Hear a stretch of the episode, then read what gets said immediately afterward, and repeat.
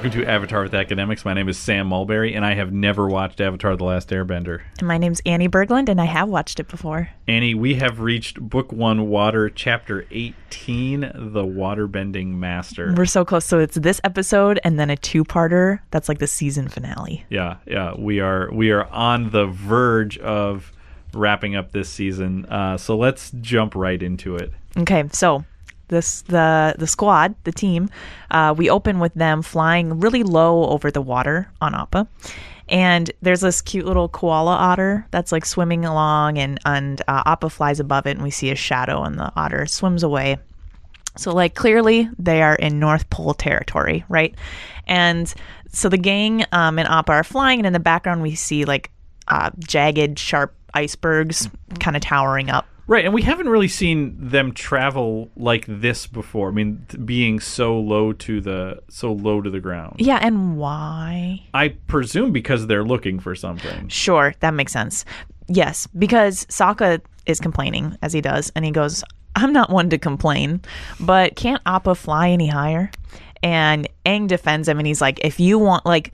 If you want to fly higher, why don't we get on your back and then we'll go fly above uh, where Appa's going? So Aang's not having that sass. And Katara's like, all right, guys, like clearly we're all really tired. We're all really hungry.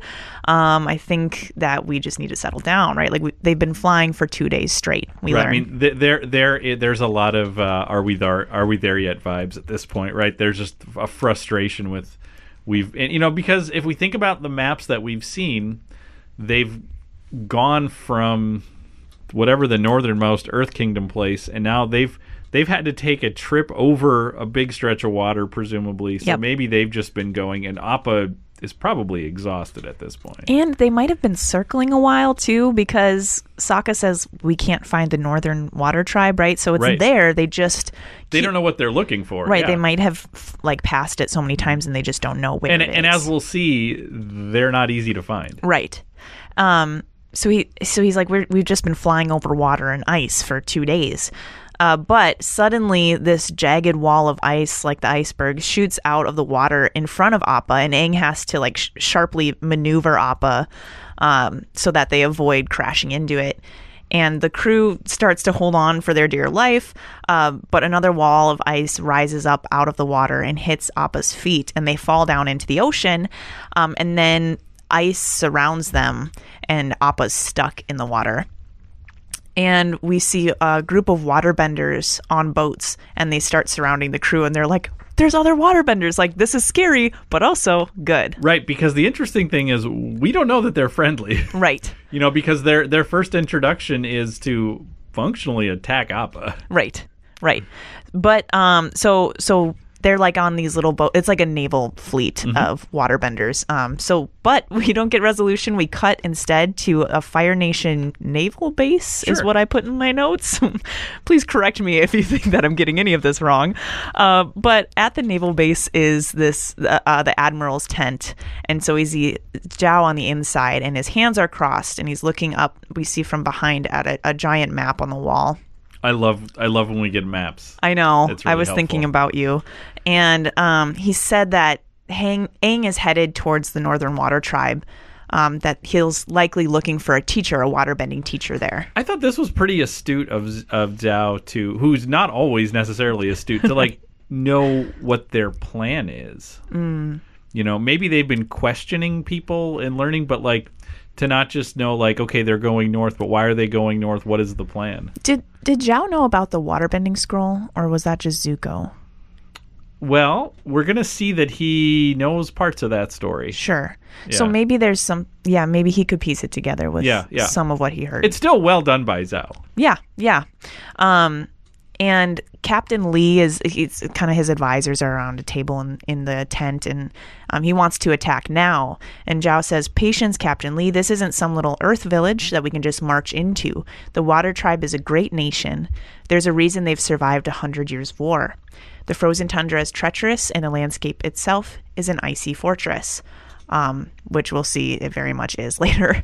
And again we have language from Zhao from the Fire Nation of like racial hierarchies, right? To say like, oh, it's so easy to take over these more isolated Earth Kingdom villages, but then it's much harder to attack this this nation that has a long-standing history and there's like some respect for that mm-hmm. which reminded me of like east asian racial hierarchies in world war ii especially like leading up to um, the start of the war with japan like taking over china did it did it remind you a little bit of that You know, well, I have less experience with that, and but it did remind me of something. Um, uh, I'm going to go back a little bit further in history. It reminded me of uh, in Herodotus.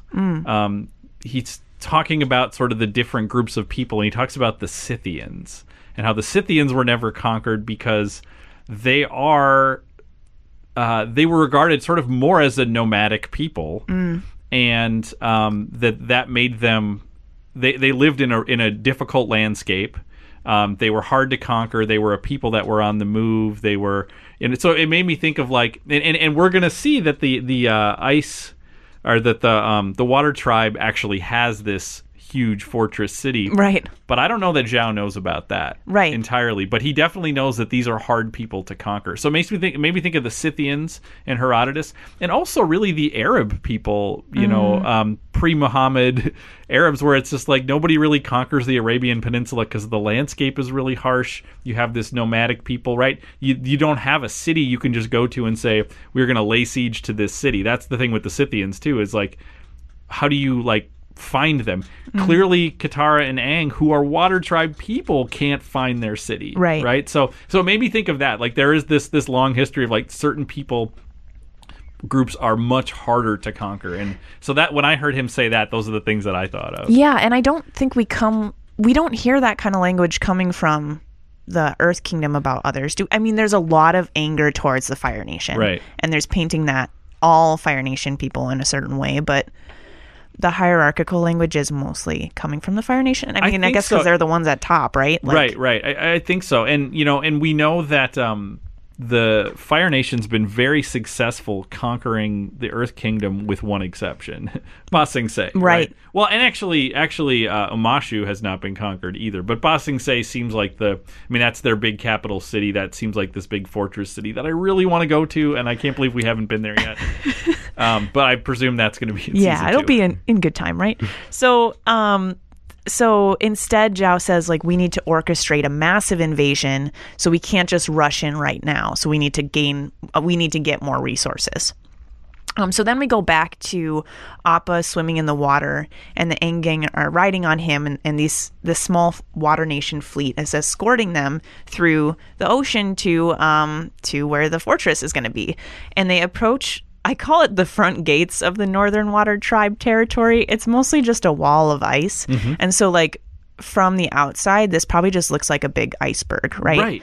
Um, but we'll see that they can water bend their way into past these walls, um, and that's where this massive fortress is, and it's all made out of ice. Well, this is so cool because we see like really powerful water benders here. Oh, that yeah. we haven't seen before. Yes, and um, so like everything, the walls itself, everything's made of uh, of ice, and there's a circular symbol of a moon that has waves coming out of it, and that's on like everyone's um, earrings, everyone's outfits inside of the city is this moon with the water.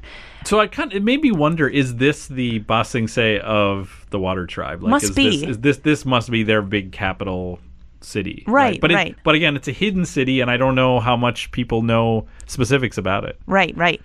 Um, there's so so there are watchtowers. Everything's made of ice, and Katara has her hand to her chest as they're coming up to this. Like, I mean, it's like if an Earth person or Earth Kingdom person saw Ba Sing Se, right? Yeah. It's like this is It's breathtaking. yeah, right. And like the peak of my culture is here. Um, and Sokka says, We're finally here. And so one ship approaches, and they're kind of flat ships, and you have um, like four or five waterbenders on them. And in unison, the waterbenders start bending and opening through the ice that allows Appa and the fleet to, to pass through.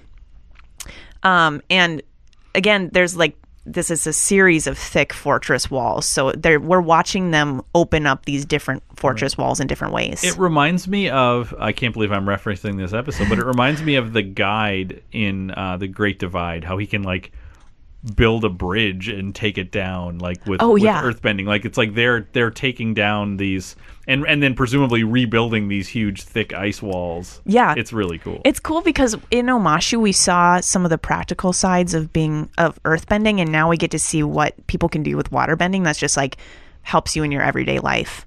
Um, and so obviously it's a really well protected fortress and there's like swelling orchestral music in the background it's like a it's a really big moment for the gang um, and they're at their happiest taking in the scenery around them and so appa swims through these different canals i guess through the city uh, inside the fortress, and Aang says, "We'll find a master, a, a water master, to teach us. No problem." I mean, they're surrounded by all these folks who are helping them get through these gates that are waterbenders. Um, and so the crew is led down this long canal toward the main fortress that's in the back of this iceberg. I guess we'll just call it Ice Mountain, and um, and so uh, people are on rooftops and on bridges, and they're all waving at the Aang. So it is like a friendly welcome, Absolutely, which we weren't yeah. sure about at first, but it seems like the warmest welcome they've gotten so far. absolutely Uh, so so Aang is like waving at the people and, and like kind of taking on his role as Avatar. and it makes me wonder like Zhao could figure out that this that that the avatar is going there for a specific reason it makes me wonder like have they been preparing for the coming of the avatar because everybody in the world knows the avatar is back and they know the first thing he needs to learn is waterbending and where else would you go Right. Oh, that's a good idea. A good point. Because they do, I mean, we'll see a celebration in a little bit here. Uh, but a small boat passes them in the same canal going the opposite direction. And it has a young woman sitting in the center. And somehow she doesn't like turn her head and look at this giant bison and the avatar floating by her, but you know, whatever. And um, the so another practical thing is like there's a waterbender behind her on the boat. It's just the two of them, and he's making motions like he's rowing, but without oars in his hand. So he's like making the the boat move through the canal just through bending. And uh, the girl has long, bright white hair. She's probably, I think we learned she's 16, so about Sokka's age. Um, and and everything is in blue and purple in this city. Her outfit uh, and her fur jacket. And Sokka is like smitten. So Katara's like, "This place is beautiful," and S- Sokka goes, "Yeah, she is." Right. And then we cut. we get some cheesy Sokka moments this episode. i liked it though he does it well. yeah yeah Yeah. And yes. So um we cut to then maybe my favorite scene of all time, what I've been waiting for, what you've been waiting for, music night on the ship with Iroh. I almost just called you when I was watching this and was like, "Music night." it happened. Uh, so there's like six crew members around the fire, which I think is like most of the people that are on Zuko's ship at this point, are yeah. there, except for Zuko. Um, so we got people playing percussion, maybe a lute. I yeah, some I sort of stringed instrument. Yeah, uh, the Tsungi horn makes an appearance, and uh, Iroh is singing the lyrics "Winter, Spring, Summer, Fall, Four Seasons, Four Loves, Four Seasons, Four Love," and great song. great. I was honestly stuck in my head later. I was like singing it to myself. And um, some shipmates are like two of the shipmates are dancing. I loved that too. Yeah, it's like very different ages, uh, um, both men, but they're they're like dancing this slow, beautiful, romantic dance. And what I love is that we know that there are music nights. So this is like something that everybody's on board with. Like I think they get excited for this, right? Yeah. And they take turns singing because we know that he talked about how somebody else had sung once. And- Yeah, and it's clearly not just to like entertain Iroh. They're all they're all loving this moment. Um, it kind of softens out the Fire Nation soldiers for me. But the song ends just as Admiral Zhao emerges onto the deck with uh, two soldiers, and one of the strings breaks, and it's like, uh oh, every everyone stops. But we don't get to see what happens. Instead, we go back to the Aang gang, and now they're sitting at this massive celebration. Like it looks like uh, a wedding reception, basically. I think it looks like a wedding reception meets the opening ceremonies of the Olympics. True. Like, there's just there's a lot of fanfare. Oh yeah, there is. Uh, they're at the top of the ice fortress now, um, by like outside of I guess we'd call it the palace, the the ice palace.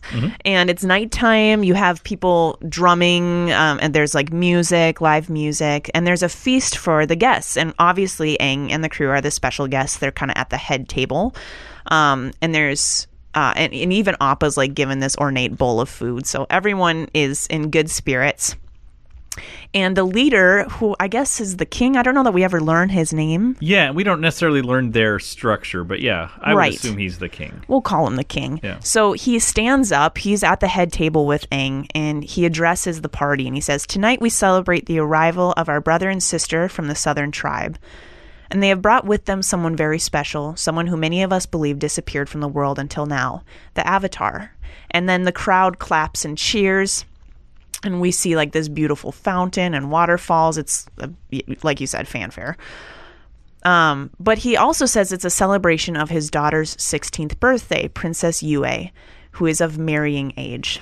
And I will say, we don't have any context for this statement right now, so that struck me as deeply creepy. Not her age, but that that's how it, that's how he would introduce the like. She's 16 now; she can get married. Like, Cheer for her. yeah. yeah, like. And again, we're gonna learn more about the culture, so like I get why it's said that way, but out of context, didn't love it. Right. I I agree. I agree. And so she walks up, and it's like she has a little speech memorized for this moment. Um, and it's the girl we saw earlier in the canal, uh, the one that, that Sokka's obsessed with. And she says, May the great ocean and moon spirits watch over us during these troubled times. So now we get a little bit of, again, like maybe a religious sense that we, we don't really know much about, but the Right. ocean and moon spirits. Yeah. Uh, which is the symbol on the buildings, right? Is the moon and then the ocean coming out of it. and it's it's also again like you said a reference to the spirit world we saw for we saw a forest spirit um, but we haven't really revisited that so it's that's that's very interesting Um, so there's a main performance that begins on this stage for for the special guests, and it's uh, centered on the waterbending master Pakku. Um, and two of his male students. Um, so they're doing these like beautiful displays of water bending, and all the while, Sokka is shoveling in food at the head table, and then Princess Yue comes and sits down right next to him and he introduces himself really awkwardly. He's like, "So you're a princess, huh? Well, back in my tribe, I'm kind of like a prince myself." And Katara is sitting next to him, and he's she's like, "Ha, right, prince of what? Like, nice, smooth." Um, and Sokka tries to ask her out. He's like. I guess we're going to be here for a while, me and my friends. I'm thinking maybe we could do an activity together. And uh, Princess Yue laughs at him and she's like, An activity? Um, so we don't know. right and I, I again i'm the person who didn't love the fortune teller episode and and you know uh, in terms of i shouldn't say i didn't that i didn't love it i i didn't love i don't want them to lean too heavily into like romantic relationships but i really liked I, like this wasn't overdone and i actually really liked it and i liked how Sokka when he actually has to do it he's awkward and, and Yes. yeah He's very ang like around Yes. other women. Right. So um, the king then introduces Aang after the ceremony to Master Pakku, kind of privately off to the side. And Pakku, I wrote, is cold, haha. But he is kind of like a grumpy person, like right off the bat. and he says um and, and so the king says like oh will you you know teach teach the avatar waterbending and pakku says just because you're destined to save the world don't expect any special treatment and Aang's taken aback by how cold he is, and he says, "My friend and I can't wait to start training with you after we just relax a couple days." Right? He's trying to be like jovial. He he like gets on the good side of people pretty quick. I feel like Aang had his best teacher for his first teacher. Gyatso was like seemed kind of great. Yeah, and then like Bumi's like throwing strange tests at him. This guy's kind of a jerk. Yeah. um, but Pakku says, if you want to relax, then I suggest visiting a tropical island. And he says, I'll see you at sunrise, right? So this guy's not going to be easy on Aang.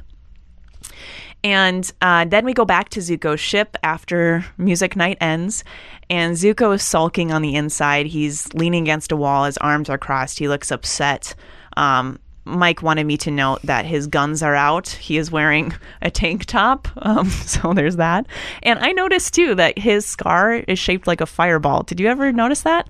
Not until you said it, but yeah. It totally is. yeah, that's really interesting. It looks like a fireball on his face. Um, so Iroh enters the room kind of timidly, partially standing in the doorway, and he's and, and Zuko says, For the last time, I am not playing the Tsungi horn. so maybe it's hard to get Zuko on board with music night. but I like that he that implies he can play the Tsungi horn. Yes. He just won't. right. Um, and Iroh says, uh, instead, he says, We got a problem. And Zhao walks into the room behind him, um, saying that he's taking their crew for an expedition to the North Pole. No questions asked. He is taking them.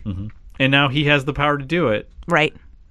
And Iroh confirms this to Zuko, and he sadly states that he's even taking the cook. And Iroh, like, dramatically cries into his arm. And Zhao says that they're taking the crew because they have a plan to capture the Avatar, um, something that obviously touches on Zuko's ego, something Zuko can't do or hasn't been able to do yet. And he warns Zuko to back off, to not get involved, to not get in the way. And Zuko, hearing this, feels um, betrayed, threatened, I guess, and he lunges towards Zhao with his fists raised, but Iroh intervenes and is talking him down. And as Iroh's talking him down, um, Zhao doesn't flinch, but instead he turns his head towards the wall and he sees two broadswords. Now, when you first saw the broadswords, did you think of anything? No. Neither did I. Okay. Like uh, that was that was I, I liked this because Zhao got there before we did. Yes, and they had to show us a flashback of the Blue Spirit holding those swords, holding back Aang um, when when they were trying to escape from the Fire Nation uh, soldiers. So Zhao remembers these broadswords and he says, "I didn't think you were skilled with broadswords, Prince Zuko." And Zuko notices his eyes kind of narrow, and he's like, "I'm I'm not. They're they're antiques." He says they're antiques and they're decorative. Yeah, right. Which is just something about that turn of phrase I really liked as well. me too, me too.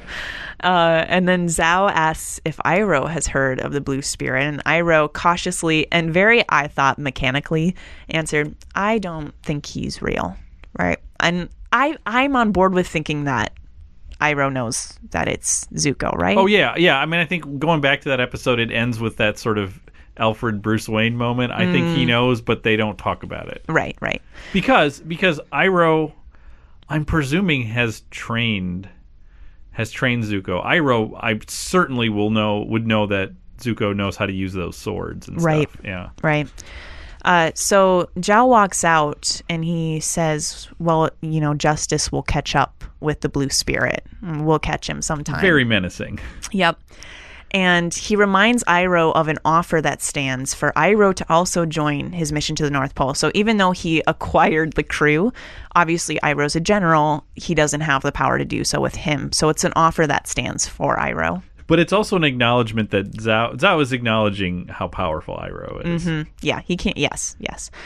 Uh, the next morning, we're back in the ice fortress, and Aang and Katara are excitedly but anxiously walking up towards um, their training session with Pakku.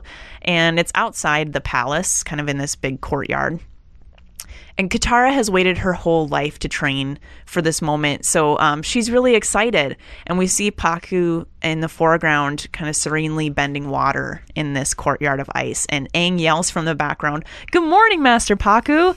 And uh, it's off to a bad start, right? Because Pakku loses his concentration. He says something snarky like, Oh, I wasn't concentrating. Good to see you, too. Um, he's a real grunt machine. But Pakku looks at at Katara and he's like, "Oh, oh, there's been a misunderstanding. In our tribe, it's forbidden for women to learn waterbending." And Katara looks angry. And she says, "What do you mean you won't teach me? I didn't travel across the entire world for you to tell me no." I loved this because she's remind she's reminding us that her mission is not merely to get Aang trained, but she went there. Aang said, "I will take you to the North Pole to find you a teacher." Too. Yeah. right. That this is that this is part of it. Yeah, yeah. And I also was curious how much of um how much of a patriarchy there is in the Southern Water Tribe versus the Northern Water Tribe because she feels like this came out of the blue. But maybe she's also more worldly. Maybe Well, she- she's also. I mean, let's remember. We I think we did the math last week. Um, Katara, the men left when she was like four. true. four or five. So like even if there was a patriarchy, there wasn't patriarchs around to continue it. Right, right. And yes, I suppose most of the women in the village are the ones leading everybody. Right. Right. Um, so, uh, so Pakku says that women learn from Yugoda um, to use water bending to heal. Uh, but it was interesting because he says women are forbidden to learn waterbending, but somehow healing as a form of waterbending doesn't count. I think when he says waterbending, he means a pati- he I mean he means I th- my guess is to his mind what is real water bending, which seems to be like fighting, Right. right? And not healing. Yeah. Where we just saw Jeong Jeong talk to uh talk to Katara in a couple episodes earlier saying like this is the one of the most important things. This is one of the most powerful things a waterbender can do. I wish I could do that. Right. Is heal, not fight. Right. So what I like about that is we saw when we talked about Jeong Jeong, we talked about how he doesn't fully under. I mean, as wise as he seems, he doesn't fully understand because he only looks at fire as this negative, right? So what we're also seeing here is that Pakku, as powerful as he is, he's short-sighted not just in terms of Katara's gender, but even thinking about what is powerful about water. Right. Yes. Um, and yeah, I like too that the masters in that way, they're not just masters, like they have a lot of room to grow as well. And um, Aang chimes in and he says, Your rules aren't fair. If you won't teach Katara, then I won't learn from you. And, Kat- and he storms off in anger. And Katara stops him before he can get too far. And she's like, You, this, you know, you need to do this. You can't sacrifice your training on my behalf. Uh, you are the avatar. So what's interesting is is uh, and I think this is uh, maybe a big theme in this episode that we'll track going forward is to what degree and it's mostly Aang and Katara to what degree can they fight each other's battles and to what degree do people have to fight their own battles right because Aang wants to wants to like fight her battle with her and she's kind of she's not saying I'm not going to fight this battle, but she's saying you you can't fight this one for me. You can't sacrifice what you because you have a mission, but I also have a mission. Um, Yeah. You know, and and we're going to have to fight our own battles, which is interesting. Yeah, and in this whole episode, we see the three people, uh, the Aang gang, go off in different directions. Anyway, they're training with different people. Um, so we then see a very eager Sokka who is running across a bridge because he notices Princess Yue in a canal, in the canal on a boat. And um, Sokka catches up to her and he keeps pace with her along like a river path. He's walking along as she's in the boat. And um, she says like oh i'm really glad that you enjoyed the party last night that uh, we had for you. And he says well it wasn't as much fun after you left. Pretty good line. it was she she had some like little rosy cheeks uh, so he's doing he's doing well. Um, and he invites her again to quote do an activity at a place for some time just he's just avoiding the word date. but it's really sincere and it's sweet. And um, I wrote that it's not aloof like he told Aang to be, right? To not care. Like this is actually him really. He's trying, but it's it's sincere. And Yue seems delighted by the offer, and she agrees, and she says, "I'll meet you on that bridge um, at night tonight." And so Sokka, as he's waving a goodbye, he um, accidentally note or doesn't notice that the path in front of him ends, and he falls like straight into the water. Um, and Yue laughs as she goes away, uh, and and he says something like, "It was worth it, right? Like I'll see you tonight. I'm glad it was worth falling in the water." and just he just sort of falls back and looks up at the sky and like could not be happier at that Yeah. moment. Which I think is like I don't know that we've seen Sokka particularly happy. I mean, he's been not unhappy, but like this is like a moment of bliss for him, Mm-hmm, which is kind of cool. Uh, so then uh, we go back to the Fire Nation naval base in the admiral's tent, and we see Zhao offering a small chest of gold uh, to somebody that he's talking to, and and it's revealed that it's the pirates from the Waterbending Scroll episode. Um, so he was aware of the pirates, and uh, he says that he's glad to have them on for this special mission. And he says, I believe you're acquainted with Prince Zuko, right? And the scene ends. So we know that he's plotting something with Zuko. I loved this. I love that there that as this season's coming to a close, we're starting to pull in people from previous episodes. So last week we had the fortune teller come back and the herbalist come back, and now we're seeing the pirates come back because it's telling us that this world that they're building is it, these aren't just weird little episodes, but we should count on. You know, as we've been collecting these allies and enemies sometimes over time, that uh, that's those things are going to have ramifications, and, Oh, and yeah. those things are going to come back, and I love it. Yeah, like I could totally see June the Tracker coming back or all of these different things. It's like When is it going to happen, though?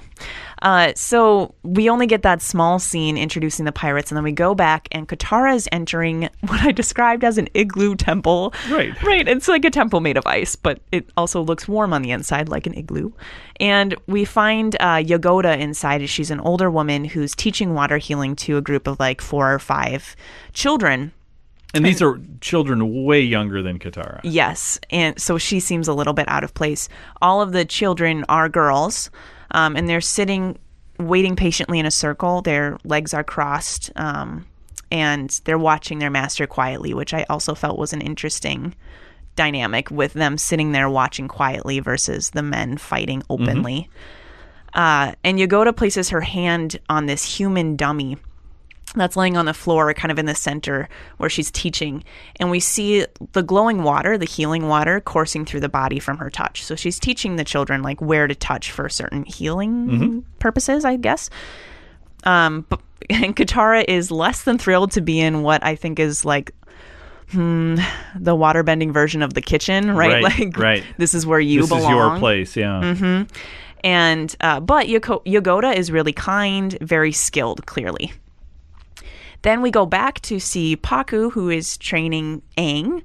And um, Aang is in the background moving this small stream of water in the air back and forth. And Pakku is doing the same in the foreground, but with the steam that's rising out of his uh, soup. And he says, without even looking at Aang, you're not feeling the push and the pull. And maybe this move is too advanced for you. Maybe you should try an easier one. And Aang in the background drops his water like he's upset that, that he's being taunted. So this made me wonder uh, why do the teachers have to be cruel? right. Well, no, and, and I mean this seriously. Like you're a teacher. As a teacher, how do you feel about this? That that throughout this, like the teachers always are always so far seem to be cruel. Besides Gyatso, and um, what does that do to kids watching this? Like their their view of what education and teachers are like. Yeah. Well, and I wonder too if there is like an element of old versus young, like in in this story. So I could see, like, we know Iroh's a great, the, mm-hmm. the probably the greatest firebender we've seen so far. We know mm-hmm. Pakku's the greatest waterbender. But there's maybe a fear of like younger people with a lot of raw talent coming in and having more youth and energy, and mm-hmm. like maybe they need to be put in their place Yeah. through I just- cruelty. I, yeah, it, it, it's it's just very interesting. I mean, Yeah. that definitely is what we've seen, and I'm curious to see like, will he ever find a teacher who isn't like that? yeah. You know, uh, because the the most powerful Earthbender we've seen is uh, is Bumi, Mm. who uh, is not meant not cruel, but like playful in a difficult way. right, right. you know yeah so so uh, that that's i mean it's just it's just interesting you know to think about kind of the the vision that it projects about education as Yeah. well. And you, I mean, you talked in the Bumi episode about how it's like a video game too, and there's like these different bosses, and that's really how the teachers seem, right? right Like a boss that you would have to battle and prove yourself to. yeah yeah which is why it's in, I, mean, I think it is interesting that Gyatso we don't see him like that like we see him caring for Aang so much um, and especially when he finds out Aang is the avatar it's like hey we need to actually be even more careful with him which is interesting because these folks know he's the avatar they know how important this is Yeah. and everybody seems to be like, but I'm still gonna like put my flag in the ground and what I think is important. It's like I don't know, Ma- Yeah. maybe maybe we should just like focus on this is maybe the most important thing. Yeah, maybe nurturing is better. yeah, But yeah. and like Pakku's first words he said was, "I'm not going to be easy on you." Right. Yeah, yeah, very different. Um, so then we go back to Katara's healing lesson, and it ends, and she stays after like a good student, you know, kissing butt. Well, what I found interesting too, though, is is as much as as angry as we know that Katara is, she still comes and does the lesson though. She's still Yep. like I'm I'm a, she's a learner, right? She's like I'm still gonna learn if I I because I know I have this healing power as well, so I should probably learn to harness that, Mm-hmm. even though she's not happy about the fact that she's not learning everything she feels like she needs to learn. Yeah, she wants to to learn from a powerful waterbender, and Yugoda clearly is one. Mm-hmm. Um, so she does stay behind, and she like thanks her for the lesson. And um, Yugoda asks her who the lucky boy is in her life, and Katara's like, "I don't know what you're talking about." And it turns out that the necklace that Katara wears, that she got from her mother, is a betrothal necklace. And so Yugoda says, "Like, oh, I, I thought that you were engaged." Katara says, No, it's a family heirloom. Loom. It was passed down from my grand grand to my mom to me. And um, Yugoda, I noticed that she has the same hair loopies as Katara and like looks pretty similar to her, like maybe an older version of her. So I was thinking like, oh, is Yugoda like is is somehow she like related to Katara? Turns out she's not, but she recognizes the carving in the necklace because it belonged to her friend from her past, Kanna. It was like her best friend um, who is Katara's grandmother. And Katara doesn't really know much at all. Like she did, she was surprised that her grandmother was from the Northern Water Tribe. And so Yugoda tells her about Kanna, about Kanna's upbringing in the Northern Water Tribe, and how she was betrothed to a waterbender in an arranged marriage. And so that gives a little bit of context to Princess Yue as well. So she's 16, so she will probably be in an arranged marriage Right. Um, and uh, that the carving was made for um, or was made by the person who was Kanna's fiance. But y- Yugoda didn't have any answers for why Kanna left. Right. But it, I mean, it is interesting to think about. Um, it makes me think about the Southern Water Tribe because I presume there's only a Northern and a Southern because they seem like these Arctic people. Um, so, is the Southern Water Tribe? Does it consist of people who left for some reason? Oh, sure. Like, are they all relatives of that? You know, Right. You know, like, or, and what are the reasons that that that that tribe left? And it also seems much smaller, much l- uh, less well developed in terms of like, you know, we don't see anything like this city, anything remotely like it. And even if I think the the men of the tribe were there, I still feel like this feels more like a tribe where the in the north it feels like a nation. Or a yeah, kingdom. kingdom. yeah. Yeah. Um, so we don't get much else from that story. We're left wondering why Kanna left. But then we go back to Zuko's ship and it's nighttime. And Iroh just said farewell to the crew um, that's leaving, uh, going off with Zhao for the special mission. He, he tells him good luck. And Iroh comes into Zuko's quarters again. And Zuko's laying on his bed, arms crossed, grumping. And Iroh's like, I think you just need to go for a walk, right? Like he's like, you seem, you got some like hot energy going on. You need to go out in the cool air, get some fresh air. Which I'm like, this guy should be a therapist. Yeah. truly. He knows what's right for everyone. Oh my gosh. Well, it's like people will like stick their heads in the freezer if they're getting angry, right? Or they'll like go outside in the cold to cool down. Like Zuko could use that for sure. Um, and he's like, maybe we could even just, you know, talk through some things together. But Zuko ignores him. And so Iroh says, or just stay in your room and sit in the dark, whatever makes you happy. And he leaves the ship and he's going to go walk kind of on this snowy shore, this town nearby. So it, it you know it also just makes me what I love about Iroh is that he's got all kinds of advice for Zuko, but he also like lets Zuko make his decisions. He never I, I don't think he's ever forced uh, with the few exceptions where he breaks up a fight is Right. about the only time that he steps in and is like, no, this is what's happening. And let's remember, Iroh is not only the most powerful firebender we've seen besides um, uh, Zuko's father. He's also a general who's like led huge armies and on this like like he's used to like telling people what to do Yeah. and that people obey. Yeah. So it's really interesting, you know, the the care he has for Zuko. Yeah, and maybe you you were talking about like a gentle master. He's another version of that. Him and Gyatso for sure. It's Mm-hmm. Oh, like yeah. softness for them. Yeah, if I had to learn, those are the two teachers that I would like. oh yeah, um, he's not making Zuko play the Tsungi horn. He's not like making Zuko Mm-hmm. go on a walk with him. It's always his choice. He always has agency.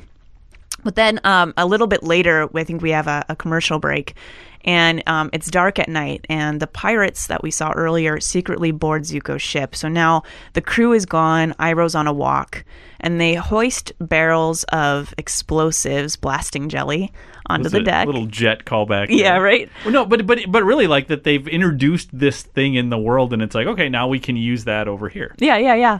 Uh, so the blasting jelly in the in the barrels are hoisted onto the deck, and Zuko wakes up to a noisy, like creaky door or the floor or something, and he looks suspicious because he's like, everyone is gone but me. So he goes out in the hallway. Um, and he walks through the ship searching for stowaways, searching for some kind of danger, uh, but not finding anything. And the pirates are sneaky and they light the barrels and then they run down off of the ship and um, Zuko's in the like the where where is he? Do you think like the captain's Yeah, quarters. Quarters. Yeah, um, uh, at, at kind of the head of the ship, and he doesn't find anyone, but he does see the the I wrote pirate's frog parrot. It kind of looks like a frog parrot. yeah. They said it was a reptile bird. Oh, okay. Yeah, there you go. yeah. Yep.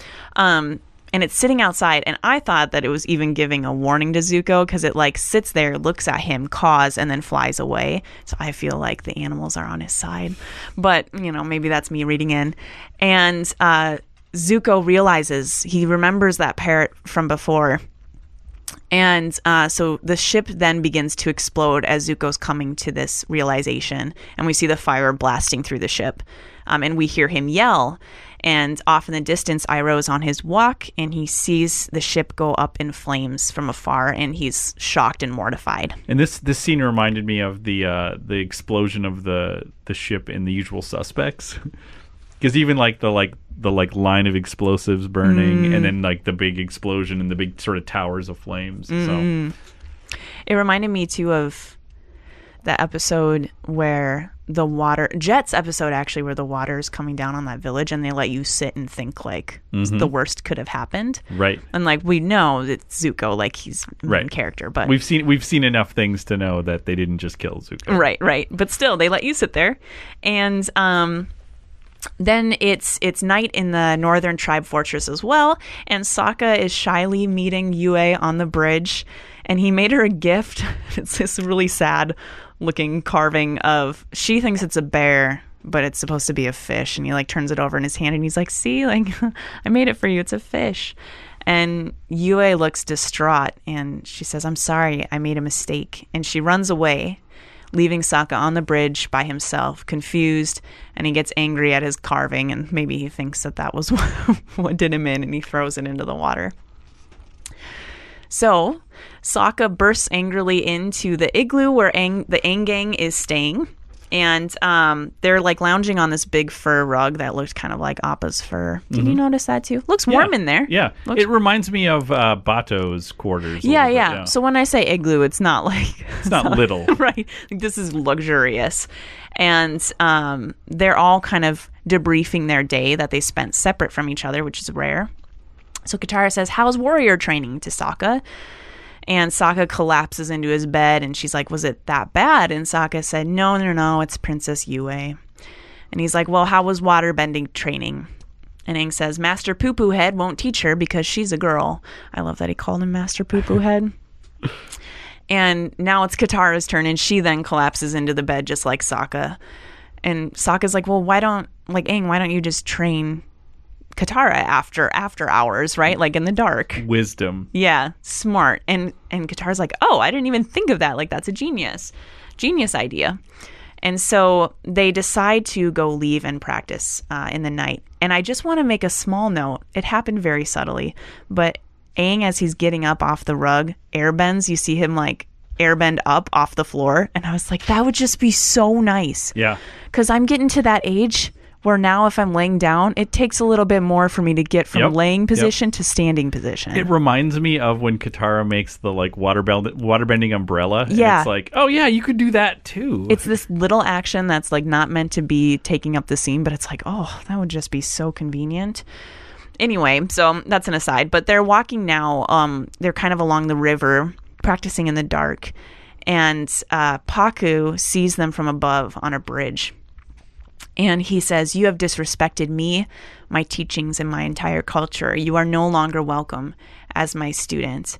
Um, so here we see again another master saying that Aang is unteachable. So before with Jeong Jeong, it's because of the impatience um, that he had for the, the style of training. And this time it's because he has pushed back on like a cultural custom of the area. Which is so interesting because like with with Jeong Jeong, I felt like I'm on his side. Right. like yes, Aang, like just like like please listen to him. And and in this one, I feel totally different. I'm like, no, Aang's right, and Right. and they're they're right to push back. Right, right. Um, and I also had a note of like maybe Pakku thinks that Aang is untrustworthy at this point too. Like he, you know, and like Oh, sure. trust is such an important element for Aang, and oh like yeah, that's that's he has broken trust. You're right. right. And so maybe Aang could have gone about it a different way. Maybe it would be more important for him to say to tell his teacher like this is what I'm doing because I don't agree with your customs, rather than to hide it um, Mm-hmm. And disrespect. Although he probably would have gotten the same result, Right, probably. but it's still more honest and upfront. honorable, Yeah. perhaps. Yeah. So um, the Aang is in what I wrote as the throne room of the palace of the Northern Tribe, and I wanted to note too that we've seen two throne rooms so far, right? So we've seen the Fire Lord in his, and it's like him on a lofted stage by himself, and there's like a wall of fire behind him. Right. And then his, um, advisor table is out in front with the map and everything. So it's like very much a I'm up here, you're down there. Sure. Where here we have the king, Princess Yue, we have uh, Master Pakku. They're all sitting on the same level. And then there's like a row of people above them, kind of like in stadium seating. Mm-hmm. So it's like, it seems much more of a communal Absolutely. society Absolutely. like shared power. Um, so much different from what we see in the Fire Nation throne room. Uh, and the king says to Katara, you know, I suspect that Master Pakku might change his mind, you know, might teach Aang again if you swallow your pride and apologize to him.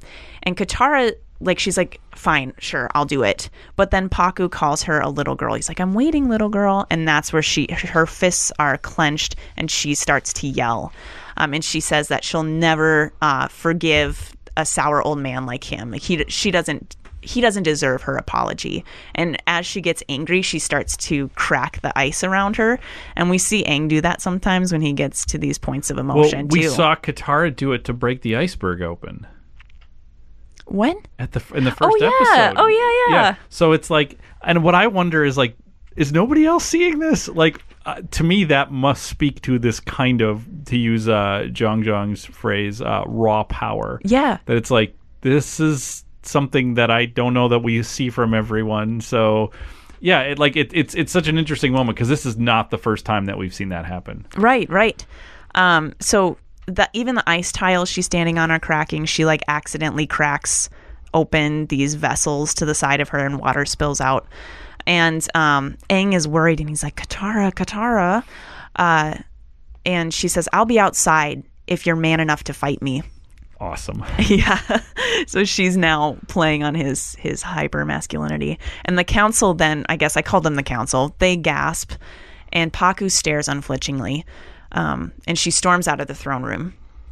So then we go back to Iroh and Zhao, and they're sitting at a table in the admiral's tent at the naval base. I'm assuming, and Zhao is pouring tea and trying to comfort Iroh. He's like, "I'm so sorry to hear what happened with Prince Zuko."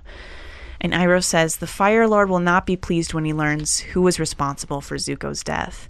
And Zhao starts to worry and he thinks like, uh oh, Iroh knows it's me. Um, but Iroh plays plays it well and he says, No, no, no, it's pirate like I, it's the pirates we met before. They wanted revenge on Zuko. Iroh is brilliant. Yeah.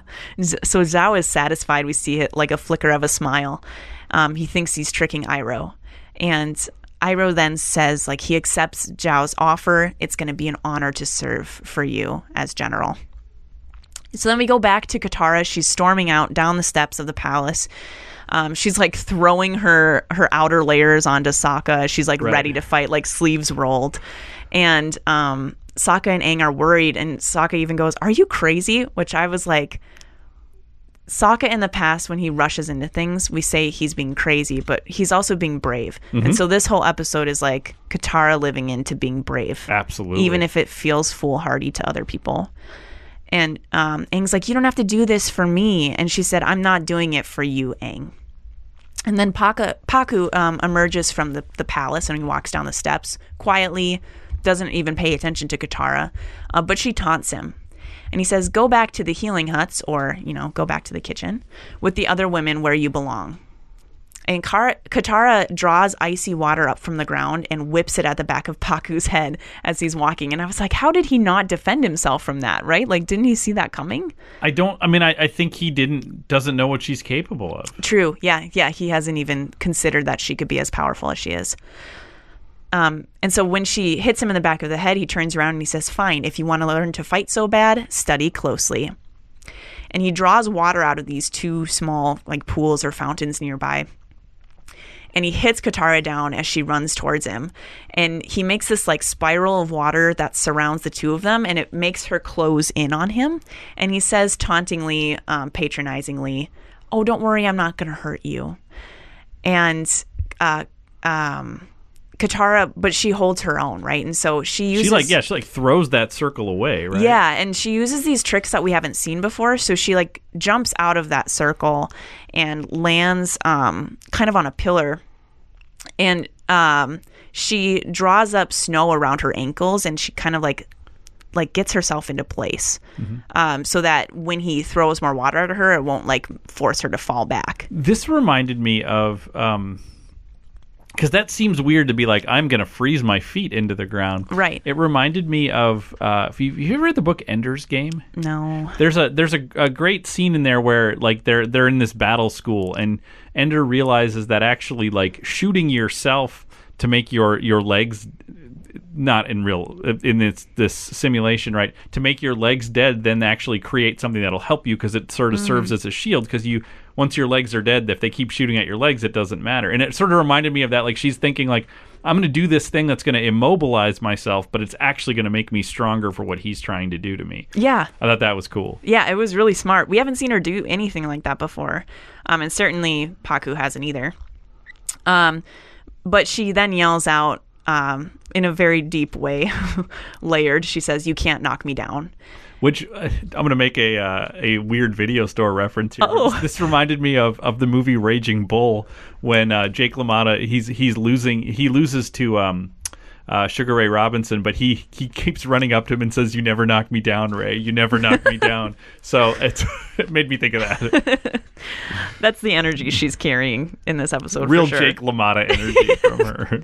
Um, and so we see too that the Aang gang are like, and a bunch of onlookers. I think Princess Yue is in there, even maybe the king. They're all watching and they're actually cheering Katara. They're like, "Go Katara!" I need to also say I don't. Rem- I think this has probably already happened in this scene, but there's this moment where like her hair gets kind of blown, uh, like out because it's always it always looks the same, put together the same, but then we see like her hair down and like the little like loop things are like hanging down. yeah, her hair is not up anymore, and it's Right. she kind of looks wild. yeah, but cool. Yeah, yeah, yeah. um like she looks strong and uh, so as the the onlookers are cheering she runs at pakku and she starts fighting him with her fists like she's done with water now and is just hitting at him throwing punches um, but he water bends her into this nearby pool and she falls into the water and you think like maybe she's done maybe she's too tired but she stands up and she makes this like stump of yeah, ice i like guess low out- pillar. Yeah, it's cool. yeah, and um, she. So I'm gonna try to describe this. She slides her hand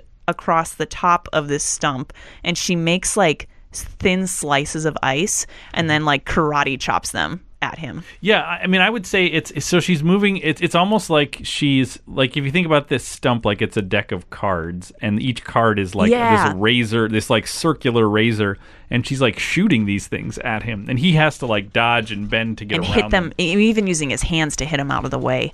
And there's one point where it slows down and one of these sheets of ice like almost hits him and you see him looking at his reflection in the ice. And I think that's where he's like, oh, okay, she's like actually really strong. Which and what's amazing about this is like remember in the waterbending scroll when she's like, "Oh, we need to have these this the stuff on this scroll so we can learn how to do things, and now she's just like creating in the moment. Yeah, and it's like a lot of anger that's propelling it too, maybe. Well, anger and necessity, though. Yeah. you know, like yeah, Yeah. Um, and he goes, Well, I'm impressed. You're an excellent waterbender. And then Katara says, But you still won't teach me, right? And he says, No. And he starts to like ice surf at her. He like draws snow and ice out of the ground. He like freezes water and, and surfs at Katara. Uh, but she dodges. However, her necklace is struck and it flies off of her onto the ground. And Pakku is able to draw water from a pool nearby and he, he sends like these spears of ice into the air and then down surrounding her and it, it locks her in and she like can't a move cage. Yeah, yeah and she can't move her arms um, so is defeated. And as pakku walks away he finds her necklace on the ground and he says my necklace. And he was like i i, I made this 60 years ago. And so it's um, kanna who was betrothed to pakku. And i was kind of like see why she left him? But you know maybe maybe he's hardened since then. I don't know. But he calls her the love of his life so then we go back to the naval base, and Iroh is walking down a hallway, and he slows down as he passes a, a Fire Nation soldier who has a helmet that's obstructing his face. And they slow down so much that they just stop and talk to each other side by side, uh, facing opposite directions. And Iroh says, Our plan is working perfectly. Zhao doesn't suspect a thing. And Zuko takes off part of the helmet, right? And we see his scar. And his face is bruised and like all cut all around it. And he says, like, Uncle, you didn't have to do this. And Iroh says, No nephew of mine is going uh, to stow away on a ship without some backup. Stay hidden till we get to the North Pole. and he says, yeah, and and and you'll be able, and the avatar will be yours. Yeah, yeah. And so then um, we go back to Katara and Pakku, and Pakku explains that he had loved her grandmother. And Katara said, She didn't love you, though, did she? It was an arranged marriage. Grand Grand wouldn't let your stupid customs ruin her life. It must have taken a lot of courage, a lot of bravery. Now, what's interesting is this is Katara's theory, right? Mm. He doesn't like necessarily say anything back to that, does he? No, he doesn't give any. Yeah, Right. maybe he doesn't know. Because what's interesting is she keeps the necklace. She turns the necklace into a family heirloom. yeah, So I'm wondering, like, were there other reasons that she left? yeah. And uh, and are we going to learn more about this? Are we going to learn more about Grand Grand's backstory? I mean, did she leave because she didn't want to be in an arranged marriage, or did did something else force her to leave? Because you would think if she didn't love him and didn't want to be part of this, why would she keep that necklace? Why would she give it to her daughter, who gave it to her daughter? Like, Right. Like I, I feel like there's like there's more to this story. Yeah, and we don't we don't ever meet like their grandpa, but we assume like she met somebody else, she had kids, so why yeah, why did she keep this token Right. from another person? Right. I mean, it would be like if somebody proposed to you and you said no, but you kept the ring and wore it and then passed that on to your children. Like that would be really strange. yeah. Oh, I didn't think about that. Yeah, cuz he doesn't say anything. Yeah. Interesting. But when they're talking about arranged marriage, we uh, Princess Yue is in the background and she starts to sob, and she runs off, and then Aang is like, "Go after her, Sokka." Which is great because we have Aang giving Sokka advice. Yeah, now, right. Right. wise Aang, wise with the ladies. And so then um, Sokka runs after Yue, and it's much darker now. Um, the sun had set, and they're on, I believe, the same bridge as earlier. And he, Sokka's really smooth in this moment too. He comforts her, but he says also, "I don't need anything from you, um, but I want you to know that you're beautiful." And so he says, like, you're a princess, and I get it. I'm just a southern peasant. And he says it's okay. And he turns to leave. He's like, You don't need to explain anymore. I understand. I'll see you around. But Yue grabs him and then pulls him into a kiss. Kiss number two That's right. for Sokka in this series so far. Man, that boy. And uh, she says, I do like you a lot, but we can't be together. And she pulls down her scarf, and we see that she has a betrothal necklace as well. So she says she's engaged too. And she runs away again. She this girl like runs off crying a lot. I don't know how I feel about her yet. She seems fine. I feel like we need to know a lot more about her. Yeah, because right now I'm like, hmm, all right. Because we don't even know Uh, I mean, we can assume she doesn't want to be part of this arranged marriage, but it may be that she does. But she's like, "Oh, I also like you," but no, that like I don't know. We just, she, she hasn't said much. We need her character to develop a little more. yeah. Thankfully, we're not going anywhere, so I think I think we're going to learn more about her. Maybe they'll do an activity in a place for some time. That's right. We'll see. So then the next morning, Aang is out practicing this waterbending move with Pakku and the boys. And uh, Katara runs up, and Pakku looks at her and says pretty harshly, What do you think you're doing? It's past sunrise, and you're late. And he smiles a little bit. We see a little bit of a Pakku smile. And Aang turns to Katara and says, It's good to see you here. Now, I get the joke, and I get why they did it because it's this little misdirect. But do you think Katara would be late? No. Yeah, like Absolutely not. It actually kind of bothers me because it's like, what Aang would be the one who was late. Katara would have been there early, and I mean because she is Hermione, right? She, Yeah. Like like like yeah, she she would never have been late. I could see Pakku changing the time last minute and then making her be late because he's a jerk. Okay, I'll, I'll you know what I'm gonna buy it, I'm gonna buy that piece of fan fiction to be like that makes sense out of it. right, right. But he does it kind of as a joke. Uh, Yeah. he's not doing it to be cruel. He's doing it like ah, I got you. Yeah, like you're a part of the boys now, right? yeah. So uh, then we go back to Zhao and Iroh, and they're standing on uh, on his ship, um, and he says, "My fleet is ready." Uh, Zhao does.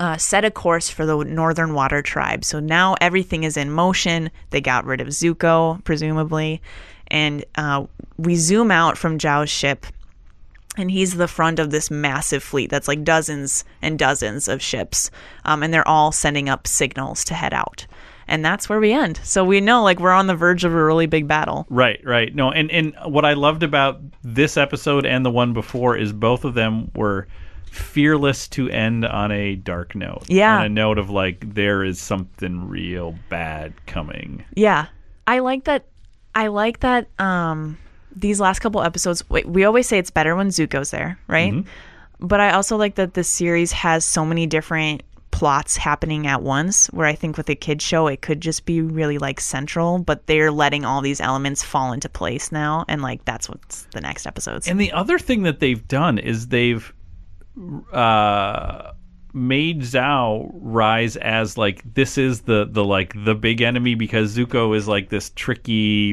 how exactly do we think about him blue spirit stuff. But they've also already shown us uh Zuko's father. Yeah. But it's like we're not gonna we don't get that yet. We know that there's like a real boss at the end. Yeah. Right? So I actually I think that's I think it's cool that Ozai is is not um not even involved yet. yeah like Zhao is ozai light yeah, yeah. you got to get through that first and what Aang has to then wrestle with are two people who are trying to please Ozai. Mm. You know, by capturing him. mm-hmm. You know, so like so that so it really is this like three-way battle, right? Which is going to be really fascinating. And and we've and we now have Aang at a place where we don't need to worry about him leaving again. It's not like why are you spending time here? We know why he's spending time here and trouble's coming to him. right You know, cuz he's they've been running away from trouble this whole time because they had a place to go. Now it's it comes to a head. So that that's going to be really exciting. Uh, what are other big themes or observations that you had? Um, I mean, one of the big things that I uh, this is obvious, but they have their water teacher now. yeah You know, like this was this whole season from episode two on, maybe even episode one was propelling towards that. Yeah. Now we know who that person is. I also wonder how much of the next two episodes are going to be training versus how much is like we have to learn in the moment, like like we saw Katara do today, like with the the Fire Nation attacking. My guess is it's the latter. Yeah, um, because I think it's going to be one of those trial by fire, literally situations. yeah, Um, we also learned that the water, the water tribe, and it feels weird to call them the water tribe, but like that is a powerful kingdom, mm-hmm. you know, uh, and I think that's. Uh, I think that's definitely something we didn't know. I don't think Katara knew it. I don't think Sokka knew it. Um, but it also makes me wonder like we know that the southern water tribe men went to fight with the earth kingdom but is the northern water tribe are they just like well we're up here we're on our own we're not part of this yeah, because zhao seems to almost talk that way like You know, we don't mess with those with those folks. They've managed to survive there. Right. Right. So how much of this is like isol- isolationism? Yep. Yep. You know, like is this uh if we're thinking about the 20th century, like is this trying to get like the isolationist US involved, right? We have this this pow- potentially powerful uh kingdom, but can we can we pull them into the fray? Yeah, and I wonder too if that's what Ba Sing Se is like as well. Like if that's the last stronghold because they've chosen not to get involved, but like eventually they will. But they've been attacked and they've held siege to it. Oh, we true, haven't we with haven't Iroh. Yeah, yeah. oh so yeah, so I feel like that's involved, but that has held. right. Right. This this really is the. I mean, this might be the Fire Nation poking the bear, and Mm-hmm. all of a sudden it's like we didn't want to be involved in this, but now you forced our hand. Mm-hmm. So that will be very interesting to sort of see how that plays out because we know from the title of the next episode where this is headed. Uh, other big themes we see the reversal of tradition versus progress. Yep. You know, and now. Uh, I love that they. I love that we were able to pair these two episodes together too, because it complicates that question. And Yeah. If, and if a kid is watching this, thinking about it, it's like you you end up coming down on opposite sides of this. Mhm. If taken on their own, it's a very different story than what's together. Yeah. Yeah. I think another big thing we learned is that we've learned the length that Zhao will go. Mm. He is not only willing to put all his forces into finding the Avatar, he's willing to murder Zuko. Yeah. I mean, he calls in a hit on Zuko. A child. Yeah, and the and the Fire Lord's son. Yep. You know, the uh, the fallen heir to the throne. He just called a hit out on him Right. and thinks he's succeeded. And like, I mean, Iroh's Iroh's being smart, but I I could see him also wanting to get Iroh out of there too. Like once he's done using him, it's Yeah. like he's disposable. Right, right. Again, this is a kid show. Yeah. And we have a hit called in, and we actually see the money change hands on that hit. um, and then I think the other big thing for me is the the Gran Gran backstory. We hmm. learn a little bit about, but it raises tons of questions, and it and it makes me wonder more about the Southern Water Tribe. Who are they? What is their relationship to the Northern Water Kingdom? Like, Yeah. like they're the same. They're of the same people, I'm presuming, but is there also a divide between them? Yeah. Or is there or is there cooperation between them? They definitely welcome Katara and Sokka, but really they're welcoming Aang. Like mm. Katara and Sokka maybe just come along with that. Like I, I don't know. I don't know what that relationship looks like. Yeah, I'm also curious how they're setting up for the battles in the next one. With I mean, we had Sokka and warrior training. We had Aang separate from Katara, so maybe those three will function very separately in this like upcoming battle in the next two episodes. And also mention of spirit, the spirit world again, mm-hmm. and how that will connect. Oh yeah, yeah, yeah. The the role of the supernatural will be be very interesting. Well, Annie, this has been so much fun. These were two long, important episodes. Um, we will be back next week. So next Saturday, we're going to be dropping one episode, um, which is the first part of. Do you know what the episode's called? Is it like the Siege of the North. the Siege of the North. Wow, that sounds very Game of Thrones, right? so we're going to drop uh, part one of the Siege of the North, and then part two we're going to drop over Thanksgiving weekend on the the following. We're gonna make you sit and wait for it. That's right. So uh, so you'll have your uh, your cliffhanger there. Um, I presume it ends on a cliffhanger. I haven't seen the episodes yet, uh, but we hope you've enjoyed this. You can email us at channel3900 at gmail.com. Um, you can go to our website, avatarwithacademics.wordpress.com. You can find old episodes, leave comments, interact. Uh, please do. We would love to hear your experience uh, with this show, your experience with Avatar The Last Airbender. Uh, we're going to start bringing guests on as we move into season 2 So if you're interested in being a guest, uh, please feel free to reach out to us, channel3900 at gmail.com. Annie, that's all the time we have. I am exhausted. We Me too. we will be back next week to talk about the Siege of the North Part 1.